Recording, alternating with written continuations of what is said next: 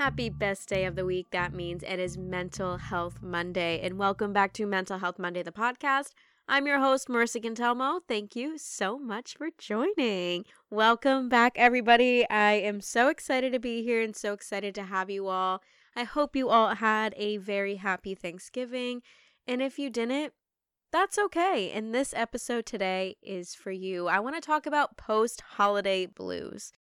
So, like I said in the last episode, I hate the holiday season. I am quite the Grinch. I'm definitely softening up, I would say, but I'm just not a fan of the holidays. There's so much pressure, there's so much expectation, there's so much mental buildup in your head. There's also so much anxiety leading up to holidays. Sometimes you don't want to see your family, sometimes you don't want to eat, you have body struggles. I mean, there's all these different things that are going on, right? And for me, I have um, all of the above, but also the fact that I don't have this picture perfect family. I mean, no one really has a picture perfect family, let's be honest, but kind of seems that way on social media. And I know we all get this logically that social media is a facade. You're only posting your highlight reels, but sometimes it's hard for your brain to recognize the logic in this. So I'm seeing these beautiful families and these friend pictures, Friendsgiving, all these beautiful pictures and I don't have that. And so I always dread going into the holiday season, but I also feel this dread kind of after the holiday season. I feel this really, I don't know another way to explain it other than I feel post holiday blues. Leading up to the holidays, I always have this big expectation of this is going to be relaxing or this is the year it's going to really feel like family. It's going to really feel like home. And every year I am always disappointed by this massive buildup that I put in my head.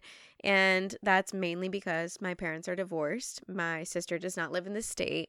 So holidays are really hectic. But not only are they super hectic, going to mom's, going to dad's, trying to see my boyfriend's family now, but I just kind of want, you know, all of my family to be together. And I know all the people with divorced families or broken families or split families, or maybe you just don't live near your family, can relate to this. You see everybody on socials posting their pictures of these big group families, and it's not even that, even when my parents and my family, we were all together, I was still envious of these families. I was still envious of the love that it looked like they shared.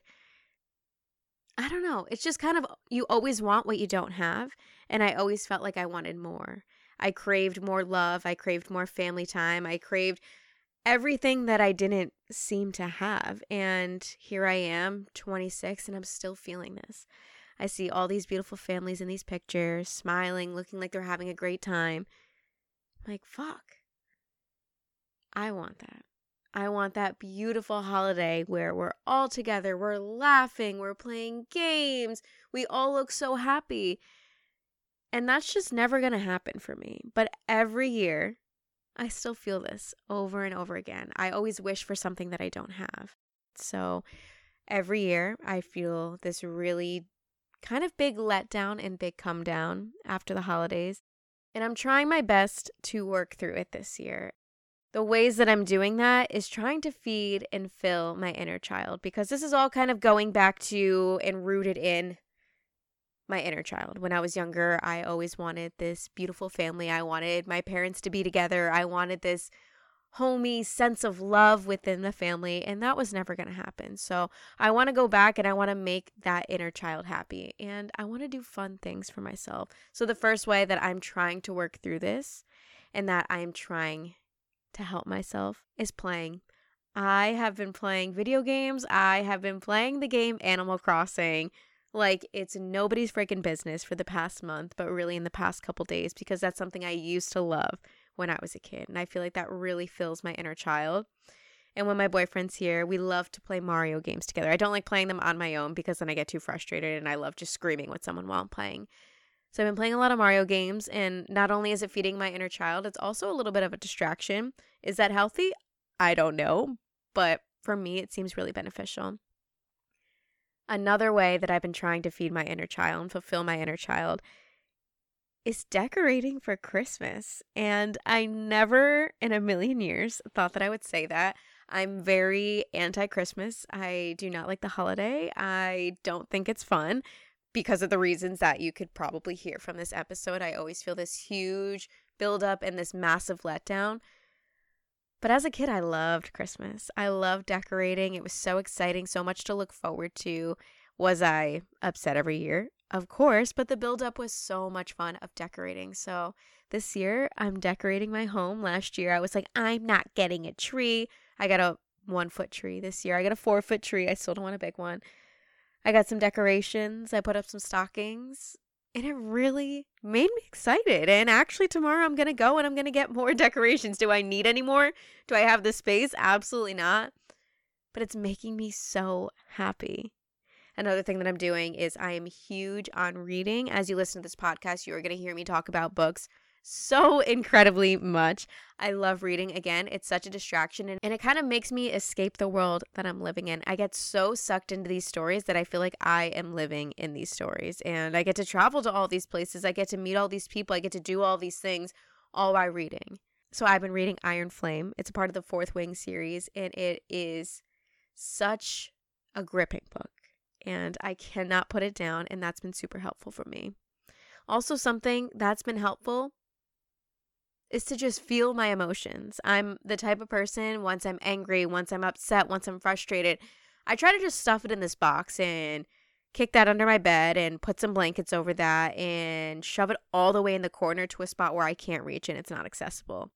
And as much as I'm trying to distract myself, I'm trying to play games, I'm trying to read, I'm trying to do this, that, and the next thing, I'm not trying to push off the fact that I'm sad. I'm not trying to get rid of this feeling of I wish I had this perfect family. I wish I had this family that was together. I wish my holidays looked so much different than they do. Meanwhile, I am surrounded by so much love, so much care. It's just, you always kind of want what you don't have. And it's okay. I'm feeling it. I'm feeling mad. I'm feeling frustrated. I'm feeling upset. And I'm allowing that to happen. I'm allowing myself to feel these emotions. And something that I recommend is journaling. And normally, when I go to journal, I want to write about all the happy things. I want to do this self care because that's such a big, trendy word. Anytime we feel upset or we feel any type of emotions, we are so quick to quote unquote self care and try to make ourselves feel better. And you don't have to make yourself feel better. You don't have to feel better. It's okay to be sad. It's okay to be frustrated, angry, mad, pissed, fuck the world, whatever you're feeling. And write that all out write in a way that you're mad. Get those feelings out on paper and allow yourself to feel it. And that's okay. You don't need to write in your journal, oh, well, this year sucked. Maybe next year's going to be better. This year sucked, but at least I'm loved. You know, my parents might not be together, but at least they still exist. It you don't need to do the buts or the what ifs or compare and contrast to anybody else or what could possibly be and what you do have. Feel your emotions. Let them exist. Let them exist on paper. Speak them out whatever way you need to. Something that I learned in the DBT skills, the DBT skills workbook, the DBT workbook skills. One I will link it in the episode description. Something that I learned through that is things to do when you're frustrated and anger is something that I really struggle with because when I feel it it takes over and I don't know how to manage it yet. And that's something that I'm working on in therapy and I hope to not resolve, but manage. And something that I learned in this workbook is when you get mad, you got to let it out somehow. So, whether that is in a physical way, if you want to take a pillow and you want to punch it, I know that seems so incredibly silly. Do it. If that gets some of your physical frustration out, because it gets pent up in your body, it needs to go somewhere. Whether you scream it out, you write it out, it needs to physically get out. So punch your pillow if you need to. Take some socks, roll them up, and throw them at your wall. There's so many times when I get frustrated, I want to hit things. I want to throw things. I want to take everything that's on my desk and just swipe it onto the ground. Obviously, I can't do that. Or I could, but I would be even more mad and I would probably cry for three days straight. So instead, take some socks, roll them up, throw them at your wall. Throw them wherever you want to throw them. You throw them somewhere in a safe area where you can.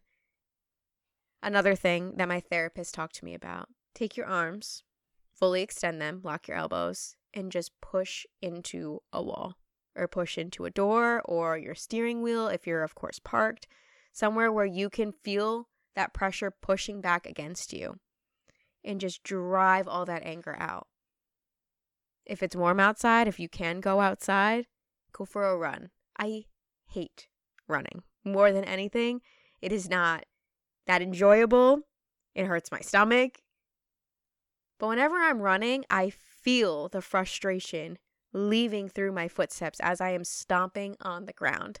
That's the way I get my anger out. That's the way I get my sadness out. And whenever I'm running, I really don't seem to think that much. I always feel very clear headed, which is so unfortunate that that's really the only time that I feel good because, again, I don't really want to run. But that's another great thing. And also, another beneficial thing is just to get outside. And that seems so easy, so cheesy, so very obvious. Get outside, whether you just sit outside, you want to move around, move your body in some way, if you want to, again, drive that frustration out or that anger, or that sadness, or whatever it is that you're feeling drive it out, shake out your body, shake out all of your limbs, whether you're dancing or you're literally just shaking your arms and legs and getting your body and getting everything flowing and moving. Or just feel the sun on your skin. Bring your journal outside right there. Bring your book outside. Bring your Nintendo Switch outside. Play the Animal Crossing outside. Just get moving. I find it when I am upset or I'm feeling the blues. I so badly want to stay in my bed all day, or I so badly want to stay on my couch all day. And that's okay. Some days that's really what works for me. But then other days it feels like then it just kind of builds.